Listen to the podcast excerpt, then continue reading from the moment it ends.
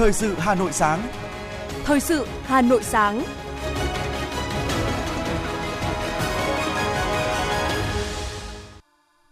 Kính chào quý vị và các bạn. Bây giờ là chương trình thời sự của Đài Phát thanh truyền hình Hà Nội. Chương trình sáng nay, thứ hai ngày ba mươi tháng một có những nội dung chính sau đây. Tấp nập người mua vàng trước ngày vía thần tài. Xử phạt vi phạm nồng độ tăng gần sáu trăm phần trăm. Chiều qua mùng tám tháng Giêng, nhiều học người dân, học sinh và sinh viên đã trở lại Hà Nội chuẩn bị cho một năm học tập và làm việc mới. Thông tin mới nhất vụ một người tẩm xăng tự thiêu tại Hà Nội. Phần tin thế giới có những sự kiện nổi bật. Chiang Mai, Thái Lan được đánh giá là thành phố an toàn nhất Đông Nam Á. Lở tuyết gần khu nghỉ dưỡng ở tỉnh Nagano, Nhật Bản. Sau đây là nội dung chi tiết. Thủ tướng Chính phủ vừa ký ban hành chỉ thị số không ba trên hai nghìn không trăm linh ba về việc đôn đốc thực hiện các nhiệm vụ trọng tâm sau kỳ nghỉ Tết Nguyên đán Quý Mão hai nghìn không trăm hai mươi ba. Trong đó, yêu cầu Đài truyền hình Việt Nam, Đài tiếng nói Việt Nam, Thông tấn xã Việt Nam tiếp tục đẩy mạnh tuyên truyền về việc thực hiện các nhiệm vụ, giải pháp trọng tâm chỉ đạo, điều hành thực hiện kế hoạch phát triển kinh tế, xã hội trong năm nay. Chính phủ yêu cầu các cơ quan báo chí cần có những tin tức, phóng sự, phản ánh về không khí ra quân thực hiện nhiệm vụ đầu năm mới của các bộ, cơ quan, địa phương để tạo khí thế mới, thúc đẩy phát triển hoạt động sản xuất kinh doanh từ những ngày đầu năm mới. Đấu tranh, phản bác các thông tin xấu độc, tiêu cực, sai sự thật, góp phần tạo sự đồng thuận, củng cố niềm tin trong nhân dân. Đẩy mạnh công thông tin tuyên truyền, truyền bá, quảng bá hình ảnh dân tộc, cập nhật kịp thời những thông tin thị trường, giá cả hàng hóa, nhất là các mặt hàng thiết yếu để phục vụ người dân, kịp thời thông báo diễn biến thời tiết, cảnh báo thiên tai. Cũng tại chỉ thị số không ba, Thủ tướng Chính phủ Phạm Minh Chính yêu cầu cán bộ, công chức, viên chức, người lao động trong các cơ quan hành chính nhà nước, các cơ quan tổ chức liên quan thực hiện nghiêm kỷ cương hành chính, kỷ luật lao động, khẩn trương tập trung giải quyết, xử lý công việc, đặc biệt là những công việc tồn đọng, chậm tiến độ do nghỉ Tết, những công việc và thủ tục trực tiếp liên quan đến sản xuất kinh doanh, đầu tư của doanh nghiệp và nhân dân. Cán bộ, công chức, viên chức, người lao động trong các cơ quan hành chính nhà nước, người lao động trong các cơ quan, tổ chức liên quan không tổ chức du xuân, liên hoan, chúc Tết làm ảnh hưởng đến thời gian và hiệu quả làm việc. Tuyệt đối không đi lễ hội trong giờ hành chính, không sử dụng xe công đi lễ hội trừ trường hợp thực thi nhiệm vụ. Lãnh đạo các bộ, cơ quan, địa phương không tham dự lễ hội nếu không được cấp có thẩm quyền phân công. Thưa quý vị và các bạn, Đảng Cộng sản Việt Nam ra đời đã chín mươi ba mùa xuân, ngày ba tháng hai năm một nghìn chín trăm ba mươi, ngày ba tháng hai năm hai nghìn không trăm hai mươi ba. Tiếp theo đó thì Đảng bộ thành phố Hà Nội cũng ra đời vào mùa xuân của tháng lịch sử ấy và có vinh dự lớn là Đảng bộ được thành lập sớm nhất của cả nước. Trải qua thời gian lịch sử, đi đôi với nhiều khó khăn, thách thức là nỗ lực không ngừng nghỉ, đồng tâm hiệp lực, đoàn kết một lòng, cùng toàn Đảng, toàn quân và toàn dân thủ đô vượt qua bao chông gai để gặt hái được nhiều chiến tích vẻ vang.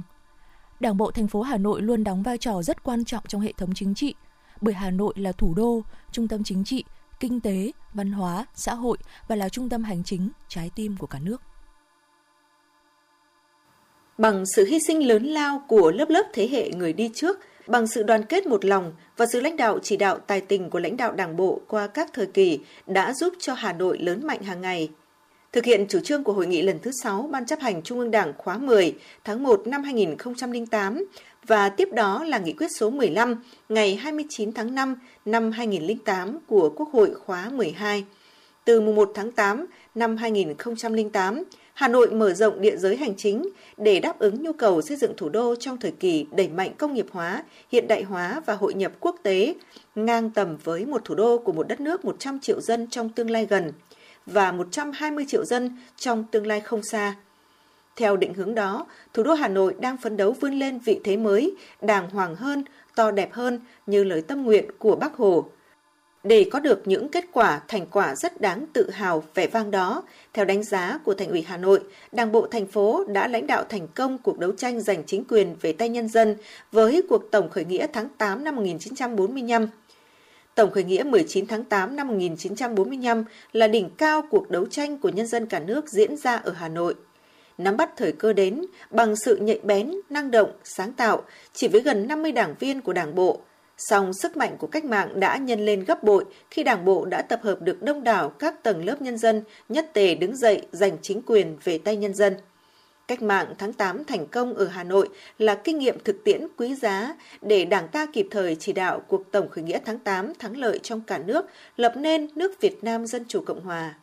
Đảng bộ thành phố Hà Nội lãnh đạo cuộc đấu tranh bảo vệ thành quả cách mạng và tiến hành thắng lợi cuộc kháng chiến chống thực dân Pháp xâm lược từ một nghìn chín trăm sáu mươi lăm đến một nghìn chín trăm bảy mươi lăm, đế quốc Mỹ tăng cường và mở rộng chiến tranh xâm lược ra cả nước bằng không quân và hải quân. Trong đó, Hà Nội phải đối đầu và đã đánh thắng cuộc tập kích chiến lược bằng máy bay B năm mươi hai trong mười hai ngày đêm cuối năm một nghìn chín trăm bảy mươi hai, lập nên kỳ tích Điện Biên Phủ trên không, được thế giới ngợi ca là thủ đô của lương tri và phẩm giá con người. Bí thư Thành ủy Đinh Tiến Dũng cho biết, chiến thắng đã làm nức lòng đồng bào, chiến sĩ cả nước và nhân loại tiến bộ, được thế giới biết đến với tên gọi Hà Nội Điện Biên Phủ trên không, là kỳ tích có một không hai mang tầm vóc lịch sử ở thế kỷ hai mươi, bản hùng ca trói lọi trong lịch sử chống giặc ngoại xâm giữ nước của dân tộc Việt Nam. Đó là chiến thắng của chính nghĩa, kết tinh lòng yêu nước, tinh thần tự tôn dân tộc, sức mạnh đại đoàn kết toàn dân tộc, là đỉnh cao trí tuệ và bản lĩnh Việt Nam, làm sáng ngời chủ nghĩa anh hùng cách mạng của nhân dân ta, cổ vũ, động viên, thắp sáng niềm tin cho nhân loại tiến bộ trên thế giới, đấu tranh vì hòa bình, độc lập dân tộc, dân chủ, tiến bộ và công bằng xã hội. Dưới sự lãnh đạo của Trung ương Đảng, Bác Hồ, sau đó là thực hiện di chúc của Bác, Đảng bộ và nhân dân Hà Nội đã làm nên nhiều thành tựu mới, bước đầu xây dựng thủ đô xã hội chủ nghĩa, đồng thời ra sức chi viện cho cách mạng miền Nam. Chỉ tính riêng sức người, Hà Nội đã có trên mười một nghìn người con ưu tú, hy sinh anh dũng cho sự nghiệp giải phóng hoàn toàn miền Nam, góp sức thu non sông về một mối. Đảng bộ thành phố Hà Nội đã lãnh đạo nhân dân thủ đô cùng cả nước thực hiện công cuộc đổi mới.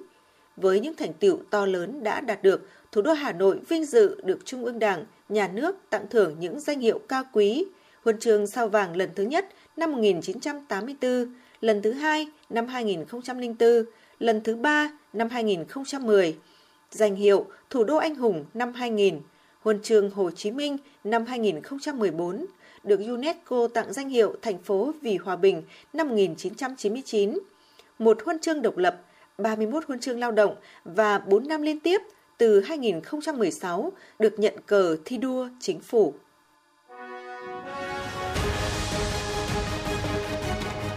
Thời sự Hà Nội, nhanh, chính xác, tương tác cao. Thời sự Hà Nội, nhanh, chính xác, tương tác cao.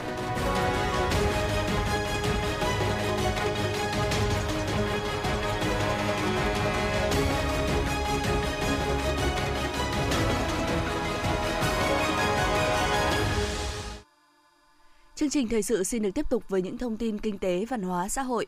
Thưa quý vị và các bạn, trong khí thế thi đua sôi nổi của những ngày đầu xuân đầu xuân mới Quý Mão, tại cánh đồng thôn Văn Hội, xã Văn Bình, huyện Thường Tín đã tổ chức lễ hội xuống đồng sản xuất nông nghiệp, trò chuyện và mừng tuổi bà con nông dân ngay trên đồng ruộng. Chủ tịch Hội Nông dân thành phố Hà Nội Phạm Hải Hoa và lãnh đạo huyện Thường Tín chúc bà con nông dân xã Văn Bình và nông dân trong toàn huyện năm mới sức khỏe, hăng say lao động sản xuất, giành một mùa màng bội thu, no ấm. Vụ xuân năm nay, huyện Thường Tín phấn đấu gieo cấy ba nghìn chín trăm ha. Sau thời gian nghỉ Tết, bà con nông dân xuống đồng làm đất cấy xuân.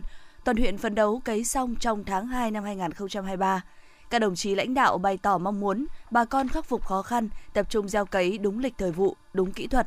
Đặc biệt, bên cạnh phương thức sản xuất truyền thống, cần chủ động mở rộng diện tích cánh đồng trồng lúa theo hướng liên vùng, liên khoảnh, áp dụng đồng bộ các tiến bộ kỹ thuật, đưa cơ giới hóa vào sản xuất, bảo đảm xuất vụ xuân hai nghìn không trăm hai mươi ba đạt năng suất và chất lượng cao, góp phần xây dựng nông thôn mới, nâng cao nông thôn mới kiểu mẫu trên địa bàn huyện. Chỉ còn hai ngày nữa mới tới ngày vía thần tài, tức là ngày mười tháng Giêng. Nhưng mà từ chiều qua, tức là ngày tám tháng Giêng, rất đông người dân Hà Nội đã tới các cửa hàng lớn để mua vàng. Theo ghi nhận đầu giờ chiều qua, phố vàng Trần Nhân Tông thuộc quận Hai Bà Trưng, Hà Nội đã tấp nập người dân tới mua vàng sớm. Khác với những năm trước, mẫu mã sản phẩm vàng theo bộ sưu tập mới, ngày thần tài năm nay tại các nhà vàng thì khá là hạn chế. Thay vào đó thì các sản phẩm vàng miếng, vàng nhẫn hai mươi tư ca, vàng chín mươi chín phẩy chín mươi chín phần trăm được các doanh nghiệp tập trung trưng bày và giới thiệu với khách mua. Theo các nhân viên kinh doanh, so với những năm trước, các sản phẩm vàng theo bộ sưu tập năm mới, vàng thần tài năm nay được sản xuất hạn chế hơn. Nguyên nhân chủ yếu thì đến từ việc dù là ngày vía thần tài, doanh số giao dịch các mặt hàng này thường thấp hơn nhiều so với nhẫn vàng trơn, vàng miếng với khả năng đầu tư cao hơn. Với các mặt hàng vàng theo bộ sưu tập Quý Mão, vàng thần tài, khách hàng chủ yếu mua thêm với một khối lượng nhỏ từ một đến năm chỉ để làm quà tặng thay vì mua với mục đích đầu tư. Tuy nhiên, cảnh tấp nập người dân tìm đến mua vàng sớm chỉ xuất hiện ở nhóm doanh nghiệp lớn. Trong khi đó, thì giao dịch của các cửa hàng vàng nhỏ lẻ trên cùng con phố Trần Nhân Tông vẫn diễn ra trong tình trạng ảm đạm. Chương trình Hòa nhạc chào xuân năm hai không hai ba New Year Concert hai không hai ba diễn ra vào tối qua tại Nhà hát lớn Hà Nội. Chương trình do Bộ Công an chỉ đạo tổ chức, Dàn nhạc giao hưởng Việt Nam phối hợp với Nhà hát ca múa nhạc Công an Nhân dân thực hiện. Quy mô của chương trình năm nay lớn hơn, nội dung đặc sắc hơn, có khoảng một trăm nghệ sĩ tham gia chương trình. Về nội dung, ngoài các tác phẩm âm nhạc kinh điển của thế giới thường được biểu diễn trong các chương trình hòa nhạc chào mừng năm mới, chương trình Hòa nhạc chào xuân năm hai không hai ba giới thiệu đến công chúng một số bài hát nổi tiếng của Việt Nam nhưng được chuyển soạn lại cho dàn nhạc giao hưởng biểu diễn. Đây là chương trình Hòa nhạc chào xuân nên các tác phẩm âm nhạc được lựa chọn biểu diễn đều mang tiết tấu rộn ràng vui tươi. Phần lớn tác phẩm là về mùa xuân nổi tiếng thế giới và Việt Nam.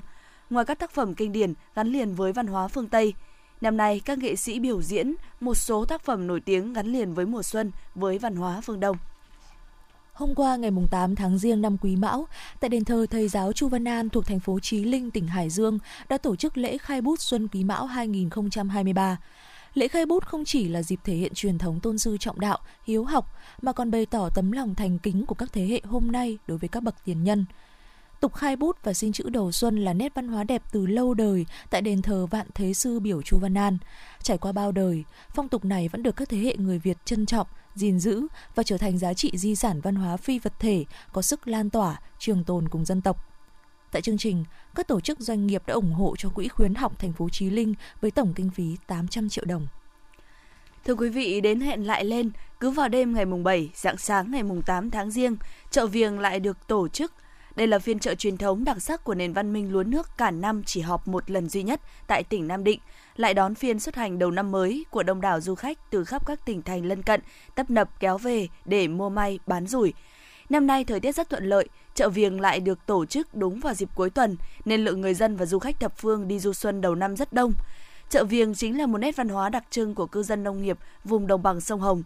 Khi các gian hàng tại đây chủ yếu bày bán đầy đủ các loại dụng cụ lao động làm nông nghiệp như cuốc, xẻng, dao, liềm, thúng, mùng, cho đến các loại cây, các giống cây trồng đặc trưng của mọi vùng miền. Du khách đến với chợ Viềng, ai cũng mong được mua lộc, rước may về nhà, nên mọi người thường chọn mua cho mình một món đồ ưng ý. Và vào những năm gần đây thì giao thông đi lại thuận tiện, nên nhiều du khách ở các tỉnh xa cũng có thể dễ dàng đi chợ Viềng trong ngày. Hiện nay thì ngoài việc được tổ chức tại xã Trung Thành thì chợ Viềng còn được tổ chức tại thị trấn Gôi và xã Kim Thái với chiều dài khoảng bảy ki lô mét. Năm nay thì lượng du khách đến với chợ Viềng và đi Vãn Cảnh Đình, Chùa Đông nên công tác đảm bảo an ninh trật tự được ban tổ chức chú trọng. Càng về đêm thì dòng người đến với chợ Viềng ngày càng đông, ánh đèn điện, những tiếng mua bán trao đổi hàng hóa, tiếng của các loại nông cụ va vào nhau tạo ra âm thanh đặc trưng của phiên chợ Viềng đầu xuân, và dường như ai đi chợ Viềng cũng tìm mua cho mình một món đồ ưng ý nhất với niệm mua may, bán rủi cho năm mới được bình an và may mắn. Tiếp theo là những thông tin đáng chú ý khác. Du lịch Hà Nội bước vào năm hai không hai ba trong không khí lễ hội tưng bừng và những kết quả đầu xuân ấn tượng. Theo thống kê, chỉ trong năm ngày Tết Quý Mão, du lịch thủ đô đã đón khoảng ba trăm ba mươi hai nghìn lượt khách, mười phần trăm trong số đó là du khách quốc tế. Tổng thu từ khách du lịch đạt hơn một nghìn tỷ đồng. Tích cực đổi mới để phục hồi và tăng trưởng, du lịch Hà Nội đang nỗ lực phấn đấu đạt mục tiêu ba mươi lăm triệu lượt khách, trong đó có trên ba triệu lượt khách quốc tế trong năm hai không hai ba, tương đương gấp hai lần trong năm hai không hai hai. Hôm qua ngày tám Tết, Hoàng Thành Thăng Long tấp nập du khách đến tham quan. Đa phần trong số đó là giới trẻ.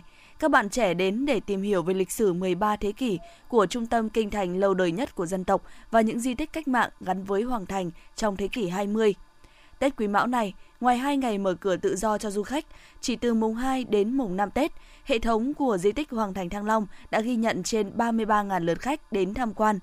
Con số đó tương đương với một phần mười lượng khách du lịch đến Hà Nội trong dịp này. Sự hấp dẫn của điểm đến Hoàng Thành Thăng Long đang là kết quả của những nỗ lực đổi mới của Ban Quản lý Di tích, xây dựng những sản phẩm du lịch đặc sắc và độc đáo riêng có của di sản văn hóa thế giới này. Du lịch Hà Nội đang đổi mới và định hướng rõ nét về con đường đổi mới để tăng trưởng. Sự đổi mới được thể hiện rõ rệt qua những sản phẩm liên tiếp được đưa ra giới thiệu và thu hút du khách trong những ngày cuối năm hai nghìn không trăm hai mươi hai. Những sản phẩm du lịch mới của Hà Nội đã được thúc đẩy để phát triển trong năm hai nghìn không trăm hai mươi ba, đang tạo đà cho những kỳ vọng tăng trưởng mới. Những thành công thu hút khách trong dịp đầu xuân Quý Mão cho thấy, mục tiêu năm hai nghìn không trăm hai mươi ba, du lịch Hà Nội vẫn lấy trọng tâm là du khách nội địa và từng bước thu hút khách quốc tế. Mục tiêu ba triệu khách quốc tế đến Hà Nội trong năm nay, gấp hai lần con số của năm hai nghìn không trăm hai mươi hai, vẫn là một thách thức trong bối cảnh thị trường du lịch quốc tế đang gặp nhiều bất lợi. Thưa quý vị và các bạn, Sở Du lịch Hà Nội cho biết, lượng khách du lịch trong dịp nghỉ Tết Quý Mão tăng hơn so với năm ngoái, với ba trăm ba mươi hai nghìn lượt khách. Trong đó đáng chú ý là khách quốc tế tăng cao với ba mươi hai nghìn lượt người. Con số này cao hơn rất nhiều so với Tết Nguyên đán năm hai nghìn không trăm hai mươi hai. Hà Nội đón được một trăm lẻ năm nghìn lượt khách, chủ yếu là khách nội địa. Đây là những tin vui của ngành du lịch trong những ngày đầu năm mới Quý Mão hai nghìn không trăm hai mươi ba. Trong năm nay, Hà Nội sẽ tiếp tục đẩy mạnh các hoạt động quảng bá để thu hút hơn nữa du khách quốc tế, đặc biệt là du khách có mức chi tiêu cao. Trong những ngày nghỉ Tết Quý Mão, nhiều điểm du lịch của Hà Nội như khu vực Hồ Hoàn Kiếm, mặc dù không tổ chức không gian đi bộ, nhưng lượng khách du xuân, tham quan, vãn cảnh, lễ chùa ở đền Ngọc Sơn, xung quanh bờ hồ rất đông. Các điểm du lịch cũng cập nhật lượng khách tăng cao trong kỳ nghỉ lễ, điển hình như điểm du lịch di tích Văn Miếu Quốc Tử Giám đón khoảng tám mươi nghìn lượt khách, Chùa Hương đón khoảng tám mươi nghìn lượt khách, Hoàng Thành Thăng Long đón khoảng ba mươi ba nghìn lượt khách, khu di tích Cổ Loa đón khoảng mười tám nghìn lượt khách, điểm du lịch làng cổ Đường Lâm, thành cổ Sơn Tây đón khoảng mười lăm nghìn lượt khách. Các điểm đều ghi nhận có khách quốc tế đến tham quan và có những trải nghiệm thú vị. Không khí hôm nay rất là thoải mái, rất lịch sự, mọi người hòa vào không khí Tết, tất cả các nét truyền thống, ẩm thực. Tôi rất vui được đến đây hôm nay. Chúc mừng năm mới. Chúc mừng năm mới.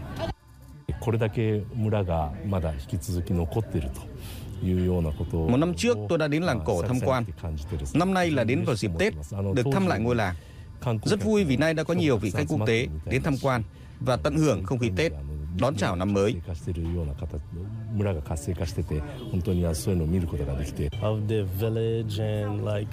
Chương trình ngày hôm nay rất là tuyệt vời. Tìm hiểu mọi người sống ở đây. Tôi rất thích người dân ở đây, vẫn sống trong không gian như thế này và họ đã giữ gìn nó.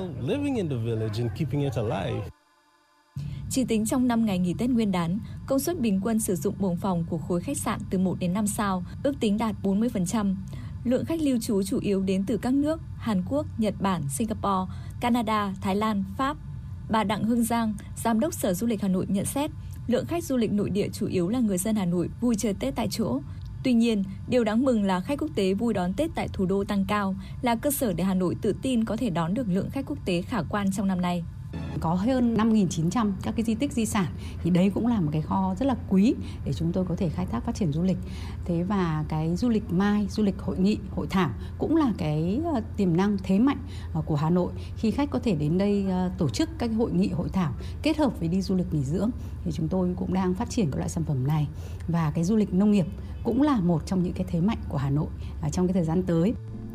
Ủy ban Nhân dân thành phố Hà Nội vừa ban hành kế hoạch số ba mươi ba ngày mười chín tháng một năm hai nghìn không trăm hai mươi ba về hội nhập quốc tế thành phố Hà Nội năm hai nghìn không trăm hai mươi ba.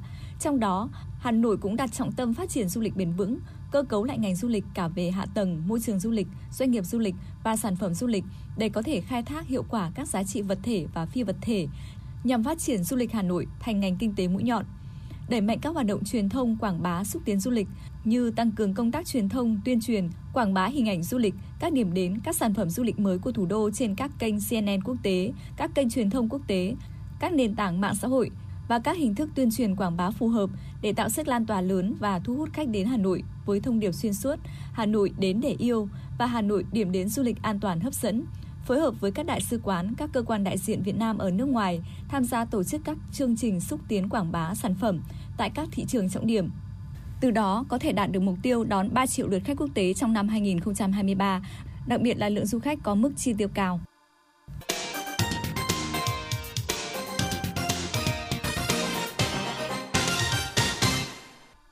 Mời quý vị và các bạn nghe tiếp phần tin. Trong dịp Tết Quý Mão đã có bảy nghìn bảy trăm hai mươi sáu trường hợp vi phạm về nồng độ cồn bị phát hiện và xử lý. So với Tết năm ngoái, số lượng trường hợp bị xử lý xử phạt đã tăng gần sáu lần. Một số tỉnh thành có số trường hợp xử lý vi phạm nồng độ cồn cao, đó là Hải Phòng, Hà Nội, Thành phố Hồ Chí Minh, Quảng Nam, Thái Nguyên và Nam Định. Trong khi đó, thì số vụ tai nạn giao thông do người điều khiển phương tiện vi phạm nồng độ cồn đã giảm hơn so với các năm trước. Đợt cao điểm bảo đảm bảo an toàn giao thông, trật tự xã hội dịp Tết và các lễ hội đầu xuân năm hai nghìn không trăm hai mươi ba đã góp phần rất tích cực trong kéo giảm tai nạn giao thông nói chung và tai nạn giao thông liên quan tới hành vi lái xe sử dụng rượu bia nói riêng, hành vi vốn là nguyên nhân chính gây ra tai nạn giao thông trong dịp Tết. Chiều qua mùng tám tháng Giêng, nhiều người dân, học sinh và sinh viên đã trở lại Hà Nội chuẩn bị cho một năm học tập và làm việc mới. Theo ghi nhận của phóng viên tại đường Ngọc Hồi, Giải Phóng, dòng phương tiện đông nghịt, tắc nghẽn theo hướng vào trung tâm Hà Nội. Phần lớn các phương tiện trên tuyến đường này di chuyển theo quốc lộ một cũ. Dễ quan sát thấy phần đông là xe máy. Đây là hướng di chuyển của các tỉnh lân cận Hà Nội trở lại từ Hà Nam, Nam Định, Ninh Bình, Thanh Hóa. Tại đường cao tốc Pháp Vân - Cầu Giẽ, đường đông đúc hơn so với dòng người trở lại Hà Nội. Trong chiều mùng năm Tết, lực lượng chức năng đã túc trực tiến hành phân làn, điều tiết giao thông tại điểm cuối cao tốc Pháp Vân - Cầu Giẽ. Phần lớn ở đây là các phương tiện cá nhân di chuyển chậm chạp, ùn tắc nhẹ ở điểm đầu vào Hà Nội. Các xe khách cũng đông người trong ngày cuối trước khi chính thức kết thúc kỳ nghỉ Tết Nguyên đán hai nghìn không trăm hai mươi ba. Càng về chiều tối, lượng phương tiện ùn ứ tại các cửa ngõ theo hướng vào trung tâm Hà Nội càng tăng cao. Công an quận Hoàng Mai, Hà Nội đang phối hợp với các cơ quan chức năng để điều tra vụ người phụ nữ đổ xăng tự thiêu tại khu vực bờ sông Sét, phường Thịnh Liệt. Ngay sau khi xảy ra vụ việc, cơ quan công an đã xác định danh tính nạn nhân là bà tê tê hát, sinh năm một nghìn chín trăm năm mươi tám, là cư dân của chung cư Nam Đô, đang bị cháy toàn thân. Theo thông tin ban đầu, khoảng mười hai giờ ba mươi tư phút cùng ngày, tức là ngày hai mươi chín tháng một, nạn nhân Hát đi vào thang máy pê lờ không bảy tại tòa xê tê một bê một mình, cầm theo chiếc can nhựa màu vàng. Sau đó, bà Hát đi một mình ra ngoài sân chung cư từ lối sảnh thang máy xê tê một bê. Tiếp đến, trong khoảng thời gian từ mười hai giờ bốn mươi ba phút đến mười hai giờ bốn mươi bốn phút, bà Hát đi ra vỉa hè cạnh bờ sông Sét, đối diện lối vào chung cư Nam Đô. Sau đó thì dẫn đến sự việc đau lòng. Cũng theo người thân từ bà Hát cho biết, gần đây nạn nhân có biểu hiện trầm cảm và đã để lại bức thư vĩnh biệt người thân.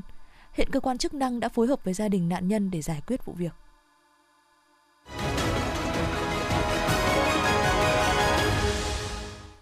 Quý vị và các bạn đang nghe chương trình thời sự của Đài Phát thanh truyền hình Hà Nội. Phần tin thế giới sẽ nối tiếp chương trình. Hai dự luật sửa đổi quan trọng liên quan đến việc tổ chức bầu cử tại Thái Lan chính thức có hiệu lực từ ngày hai mươi chín tháng một, tạo cơ sở pháp lý cần thiết cho việc giải tán Hạ viện. Một trong những điều chỉnh quan trọng nhất trong hai dự luật này là việc thay đổi phương thức bỏ phiếu từ hệ thống một phiếu đơn sang quy trình bỏ phiếu kép, một lá phiếu bầu trực tiếp cho ứng cử viên hạ nghị sĩ, một bầu cho đảng phái chính trị tham gia bầu cử. Việc ban hành hai đạo luật này được cho là mở ra hành lang pháp lý cho Thủ tướng Prayuth Chan-o-cha có thể giải tán Hạ viện và kêu gọi bầu cử trước thời hạn. Một binh sĩ Hàn Quốc đã vô tình nổ súng trong khi tham gia huấn luyện dọc biên giới với Triều Tiên, buộc Seoul buộc phải thông báo cho Bình Nhưỡng rằng vụ nổ súng là không cố ý. Theo hãng thông tấn Yonhap, binh sĩ Hàn Quốc được cho là đã bắn bốn phát đạn thật từ súng máy trong một buổi huấn luyện của đơn vị quân đội tại một trong những trạm quan sát của khu phi quân sự thuộc tỉnh Gangwon-do lúc mười tám giờ hai mươi bảy phút theo giờ địa phương. Mặc dù theo kế hoạch ban đầu, khung giờ đó không có tiếng súng nổ. Tất cả đạn đều rơi xuống lãnh thổ Hàn Quốc nằm bên đường phân chia ranh giới quân sự. Trang mạng Numbeo mới đây xếp hạng thành phố Chiang Mai nằm ở phía bắc Thái Lan là thành phố an toàn nhất Đông Nam Á và đứng thứ ba mươi hai trong số bốn trăm mười sáu thành phố được đánh giá trên toàn thế giới. Cụ thể, Chiang Mai giành được bảy mươi lăm phẩy năm điểm, xếp thứ nhất tại Đông Nam Á. Tiếp theo là thành phố Davao của Philippines với bảy mươi hai phẩy bốn điểm và Singapore bảy mươi phẩy tám điểm. Thủ đô Bangkok của Thái Lan đứng thứ một trăm bảy mươi trên toàn thế giới và thứ bảy Đông Nam Á với năm mươi chín phẩy năm điểm. Trong bảng xếp hạng này, thủ đô Hà Nội của Việt Nam được sáu mươi hai điểm, xếp thứ một trăm bốn mươi lăm thế giới và thứ năm của Đông Nam Á, trong khi thành phố Hồ Chí Minh xếp thứ mười bốn trong khu vực. Việc chính phủ Nhật Bản quyết định hạ cấp độ dịch covid mười chín xuống tương đương cúm mùa từ tháng năm tới nhận được sự tán thành của sáu mươi hai phần trăm người trả lời trong cuộc khảo sát do hãng tin Kyodo thực hiện và công bố vào ngày hôm qua. Theo cuộc khảo sát, vẫn có ba mươi tư phần trăm không đồng tình vì cho rằng quyết định này có thể dẫn đến việc nơi nơi lỏng các biện pháp chống dịch covid mười chín được áp dụng như là hạn chế đi lại của người mắc covid mười chín và người tiếp xúc gần, cho phép người không cư trú nhập cảnh mà không cần xét nghiệm pê xê rờ hay cách ly.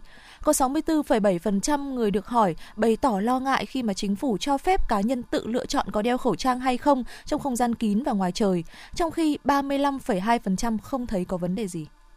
Theo đài truyền hình en hát ca, một vụ tai nạn lở tuyết đã xảy ra ở một khu nghỉ dưỡng trượt tuyết tại làng Otari, tỉnh Nagano, Nhật Bản, khiến một số người bất tỉnh.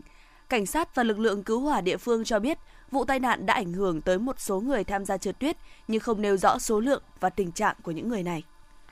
Ít nhất bốn mươi mốt người đã thiệt mạng sau khi một xe khách rơi khỏi cây cầu ở tỉnh Balochistan, Tây, Tây Nam Pakistan. Theo thông tin ban đầu, thì xe khách đã đâm vào cột của một cây cầu khi đang thực hiện quay đầu. Chiếc xe đã rơi xuống cầu và bốc cháy.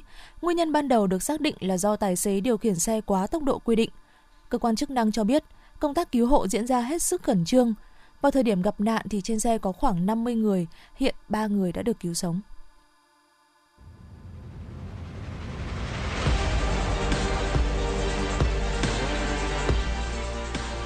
Bản tin thể thao. Bản tin thể thao.